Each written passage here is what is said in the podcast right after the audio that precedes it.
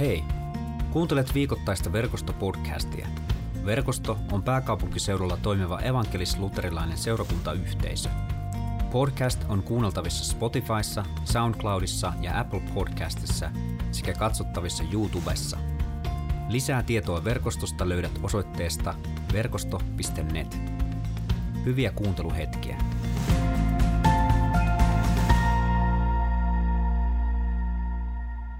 Mutta nyt mennään päivän evankeliumitekstiin. Se löytyy Matteuksen evankeliumista luvusta 25. Ja Jeesus sanoi, silloin on käyvä näin. Mies oli muuttamassa pois maasta. Hän kutsui puheilleen palvelijat ja uskoi koko omaisuutensa heidän hoitonsa. Yhdelle hän antoi viisi talenttia hopeaa, toiselle kaksi ja kolmannelle yhden, kullekin hänen kykyjensä mukaan. Sitten hän muutti maasta. Se, joka oli saanut viisi talenttia, ryhtyi heti toimeen. Hän kävi niillä kauppaa ja hankki voittoa toiset viisi talenttia. Samoin se, joka oli saanut kaksi talenttia, voitti toiset kaksi. Mutta se, joka oli saanut vain yhden talentin, kaivoi maahan kuopan ja kätki sinne isäntänsä rahan. Pitkän ajan kuluttua isäntä palasi ja vaati palvelijoitaan, palvelijoiltaan tilitykset – se, joka oli saanut viisi talenttia, toi toiset viisi niiden lisäksi ja sanoi, Herra, sinä annoit minulle viisi talenttia. Kuten näet, olen hankkinut voittoa toiset viisi. Isäntä sanoi hänelle, hyvin tehty. Olet hyvä ja luotettava palvelija. Vähässä olet ollut uskollinen, uskollinen. Minä panen sinut paljon haltiaksi. Tule Herrasi ilojuhlaan. Myös se, joka oli saanut kaksi talenttia, tuli ja sanoi, Herra, sinä annoit minulle kaksi talenttia. Kuten näet, olen hankkinut voittoa toiset kaksi. Isäntä sanoi hänelle, hyvin tehty. Olet hyvä ja luotettava palvelija. Vähässä olet ollut uskollinen, minä panen sinut paljon haltiaksi. Tule Herrasi ilojuhlaan. Viimeksi tuli se palvelija, joka oli saanut vain yhden talentin, ja sanoi, Herra, minä tiesin, että sinä olet ankara mies. Sinä leikkaat sieltä, minne et ole kylvänyt, ja kokoat sieltä, minne et ole siementä viskannut. Minä pelkäsin ja kaivoin talettisi maahan. Tässä on omasi. Isäntä vastasi hänelle, sinä kelvoton ja laiska palvelija. Sinä tiesit, että minä leikkaan sieltä, minne en ole kylvänyt, ja kokoan sieltä, minne en ole siementä viskannut. Silloinhan sinun olisi pitänyt viedä minun rahani pankkiin, niin että olisin palatessani saanut omani takaisin korkoineen. Ottakaa pois hänen talenttiinsa ja antakaa sille, jolla on kymmenen talenttia. Jokaisella, jolla on, annetaan, ja hän on saata, saava yltäkyllin, mutta jolla ei ole, siltä otetaan pois sekin, mikä hänellä on. Heittäkää tuo kelvoton palvelija ulos pimeyteen, siellä itketään ja kiristellään hampaita pitkä evankeliumiteksti, varmasti myös paljon ajatuksia ja pohdintoja herättävä evankeliumiteksti. Tässä puhutaan isännästä, joka antaa talentteja palvelijoilleen. Yksi saa, kolme, yksi saa yhden, toinen kolme ja, ja sitten vielä yksi palvelija saa viisi talenttia. Ja sen lisäksi mainitaan, että hän muutti maasta ja mainitaan myös, että hän on pitkään poissa – en tiedä susta, mutta kun mä kuva, kuvittelen tätä tilannetta, niin se ehkä hämää se, että kun tässä puhutaan siitä, että nämä lukumäärät on yksi ja kolme ja viisi. Sitä mielikuvissa ajattelee, että just tämmöisen yhden lantin ja kolme lanttia ja viisi lanttia. Ja, ja se ehkä tuntuu semmoiselta vähän niin kuin pieneltä taskurahalta, että isäntä antaa palvelijoille ja katsoo, mitä he näillä taskurahoilla tekevät. Mutta itse asiassa talentti on tosi iso raha, tai oli tosi iso raha siihen aikaan. Yksi talentti oli nimittäin 6000 denaaria. Ja 6000 dena- anteeksi, yksi denaari puolestaan oli työläisen päiväpalkka. Joten jos yksi talentti on 6000 denaaria, niin mä hieman laskeskelin. Tämä ensimmäinen mies, joka sai yhden talentin, hän sai 6000 päivän palkan verran rahaa. Toinen mies, jolla oli kolme talenttia, hän sai 18 000 päiväpalkan edestä rahaa ja viiden talentin palvelija sai 30 000 päiväpalkan edestä rahaa. Ja mä hieman jatkoin laskelmia. Mä laskin, että paljonko monta vuotta, monen vuoden palkka tämä olisi, jos ihminen tekisi lasketaan viikonloput pois ja hänen kuukausipalkkaansa olisi 2000 euroa. Paljastui, että tämä yhden talentin mies ansait, tai sai käyttöönsä huolettavakseen 22 vuoden palkan. Kolmen talentin mies sai 68 vuoden palkan ja viiden talentin mies 114 tai 114 vuoden palkan verran rahaa. Joten he pitivät käsissään enemmän, osa enemmän kuin kukaan edes moni meistä pystyisi tienaamaan koko elämänsä aikana. Tämä oli varsin iso summa rahaa. Ja itse asiassa tässä tekstissä mainitaan, että heille oli uskottu koko tämän isännän omaisuus. Ja mä ajattelin, että tämä vähän muuttaa sitä, sitä niin kuin tulkintaa, jota tästä tekstistä voi, voi vetää. Kyseessä ei siis ole niin kuin muutamat pikkulanttoset, lanttiset, vaan, vaan todellakin hän usko koko omaisuutensa. Ja miettikää, jos te uskoisitte, jos sä uskoisit koko sun omaisuuden jollekin ihmiselle, kaiken mitä sulla on, sä annat yhdelle ihmiselle, tai tässä nyt näitä oli kolme, mutta sä annat koko omaisuuden yhdelle ihmiselle, niin se on myös valtava luotto. Ja mä ajattelen, että tämä ehkä jollain tavalla hetken päästä avaa sitä, mistä tässä vertauksessa voisi mahdollisesti olla kysymys. Kun me ajatellaan talentteja ja jos mietitään sitä, että talentti edustaa jotain sellaista, mitä, mitä meidän elämään on annettu. On se sitten, sitten niin kuin taloudellista tai aikaa tai, tai apua, monia eri asioita, joita me, joilla me voidaan olla siunaamassa lähimmäisiä tätä maailmaa, jolla me voidaan olla ikään kuin Jumalan valtakunnan lähettiläinä meidän jokaisen omassa elämässä.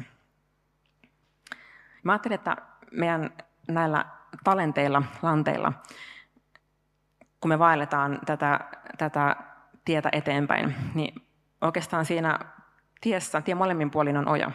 Toisella puolella on oja, jossa me käytetään näitä talentteja omavoimaisesti.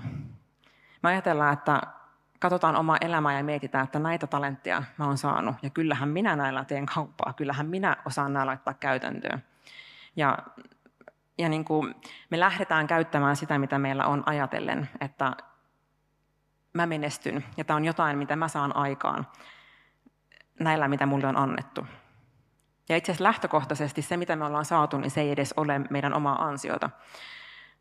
Itse asiassa Paavali, kun hän kirjoittaa korinttilaiselle, niin hän toteaa, että onko sinulla mitään, mitä et ole saanut lahjaksi? Jos kerran olet saanut kaiken lahjaksi, miksi ylpeilet niin kuin se olisi omaa ansiotasi? Joten silloinkin, kun me huomataan, että mulla on kädessä talentti, ja me laitetaan sitä eteenpäin, niin Paavali tämän tekstin kautta myös toivottavasti puhuttelee meitä siitä, että muistamaan se, että, että se mikä meillä on, se on kaikki lahjaa ja myös suurta armoa. Ja meitä kutsutaan paitsi käyttämään meidän talenttia, niin myös ikään kuin laittamaan se kiitos siitä, että talentit voi olla käytössä, niin kiitos oikeaan osoitteeseen. Ja se ei ole meidän oma napa, vaan se on tuonne yläsuuntaan. No toinen oja tien toisella puolella, jos toinen on omavoimaiset talentin käyttäjät, niin toinen oja on voimattomat talentin käyttäjät. Ja voimattomat talentin käyttäjät taas katsooko talentteja ja miettii, että miten mä ikinä pystyn tekemään sillä, mitä mun käsissä on yhtään mitään. Ja voi olla, että tuntuu siltä, että ihmiset ympärillä, niin ne löytää talenttiinsa ja ne käyttää niitä ja laittaa, laittaa elää Jumalan valtakuntaa todeksi. Ja, ja, ja vielä niin kuin menestyy siinä, niin kuin siinä, mitä he tekevät. Ja, ja sitten, sitten niin kuin tuntuu, että joskus sitä itse tuijottaa omaa lanttiansa ja talenttia ja miettii, että kylmähiki nousee otsalle ja miettii, että, että epäonnistunko mä. Mitä, mitä jos mä en ikinä ikinä pysty laittamaan käyttöön sitä, mitä mulla on. Mulla on hyviä uutisia. Ensinnäkin Jumala on se, joka antaa kasvun. Jumala on myöskin se, joka antaa kasvun sille talentille, jota me halutaan laittaa omassa elämässä eteenpäin.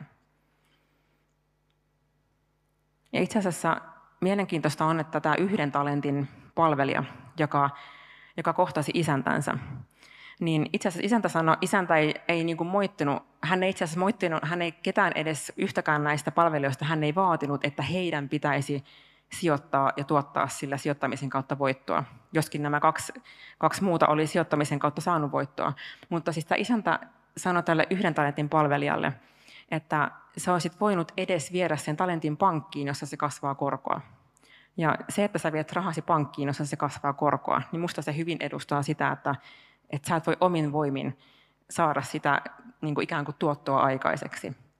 Ja, ja mä uskon, että, että, että Jumala haluaa meitä myös rohkaista siitä, että kun meidän elämässä käsissämme on jotain, jota me halutaan laittaa eteenpäin, niin kyse ei ole siitä, mitä sille ikään kuin talentille tai lahjalle, mitä me ollaan saatu, tapahtuu sen jälkeen, kun me laitetaan käyttöön, vaan kysymys on siitä, että me arvostetaan sitä, mikä on meidän käsiin uskottu.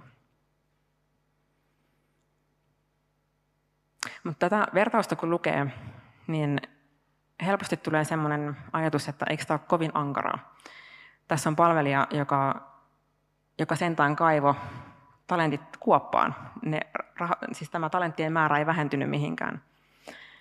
Mä ajattelen, että yksi näkökulma, joka, jota, jota kautta tätä vertausta voisi tulkita, on tilanne, jossa, ja tämä on ehkä nyt hieman käristetty vertaus, mutta toivottavasti avaa sitä tulkintaa, on tilanne, jossa sulla on, sanotaan, että sä oot vaikka tämä viiden talentin mies, ja sulla on enemmän kuin sä voit tienata koko elämässä aikana rahaa ja sä soitat pankkiin.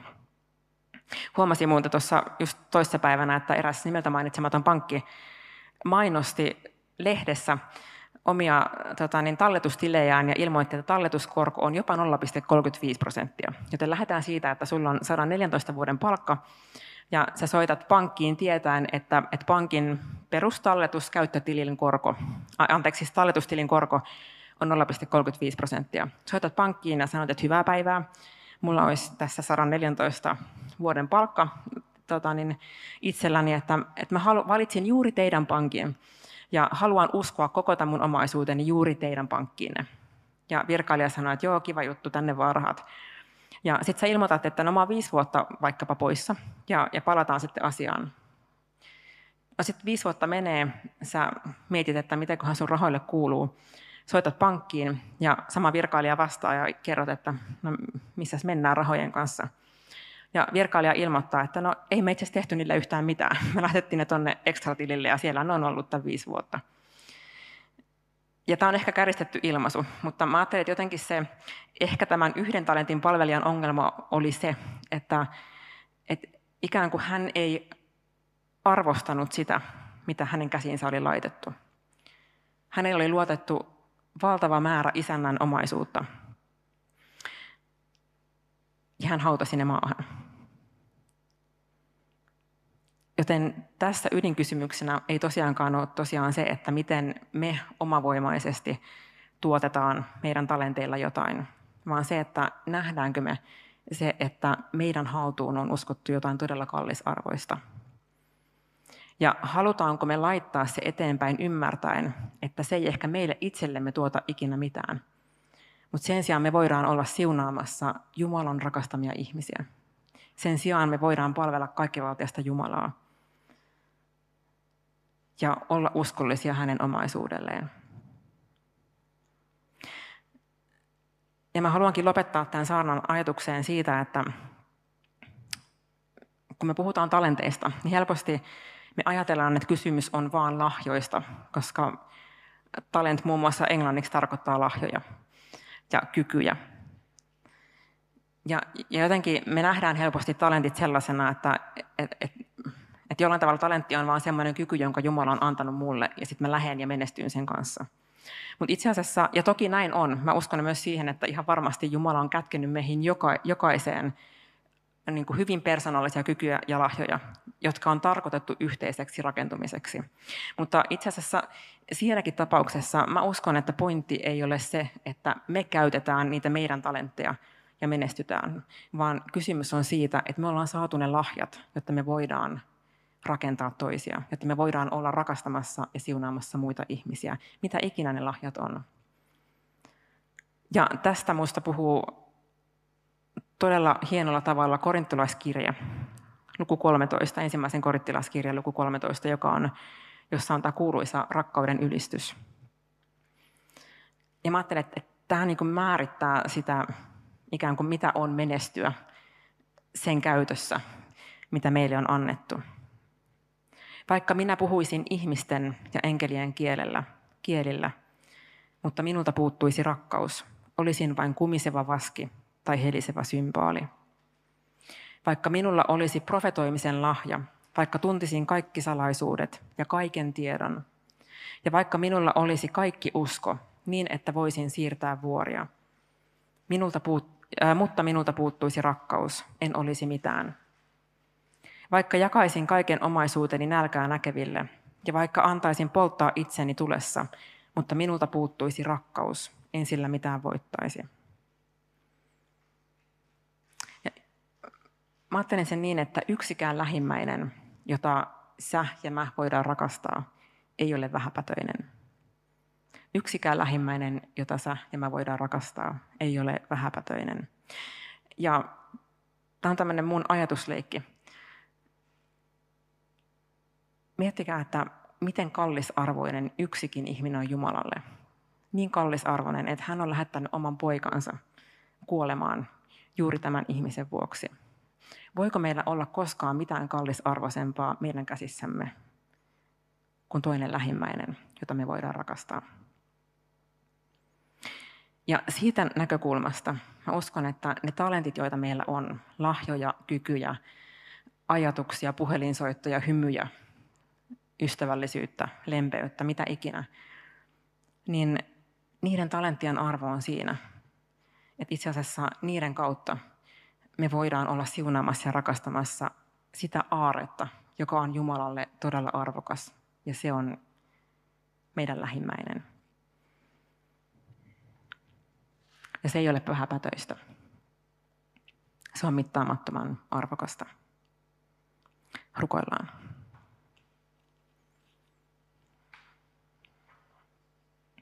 Taivaallinen Isä, kiitos siitä, että sä olet rakastanut meitä. Sä olet uhrannut kaiken meidän vuoksi, siksi että sä rakastat meitä niin paljon.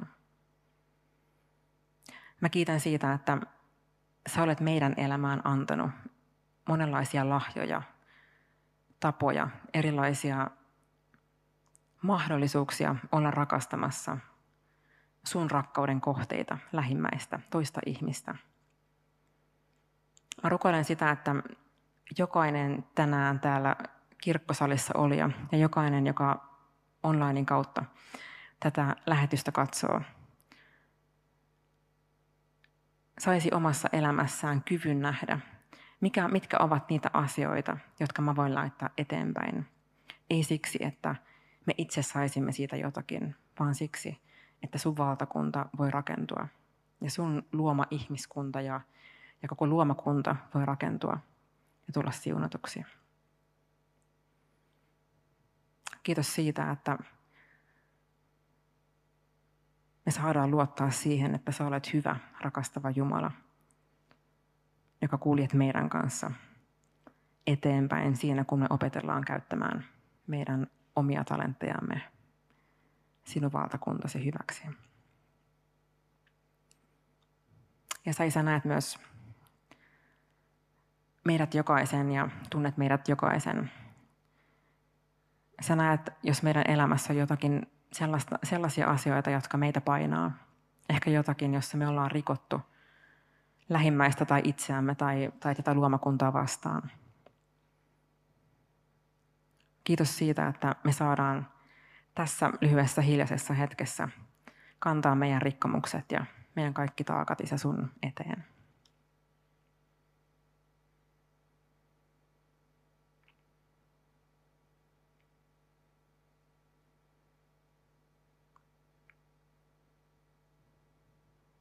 Ja sä olet maksanut